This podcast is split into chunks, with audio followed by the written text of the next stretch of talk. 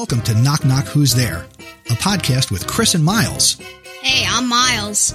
Join me and my son three days a week as we share joy and laughter, one knock knock joke, and one funny story at a time. And here's the joke of the day.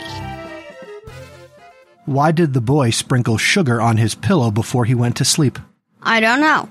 So he could have sweet dreams.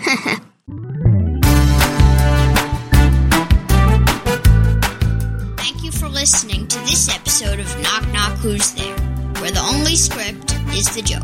Visit our website, knockknockpod.com, and send your jokes to feedback at knockknockpod.com. Until the next episode, keep laughing and smiling.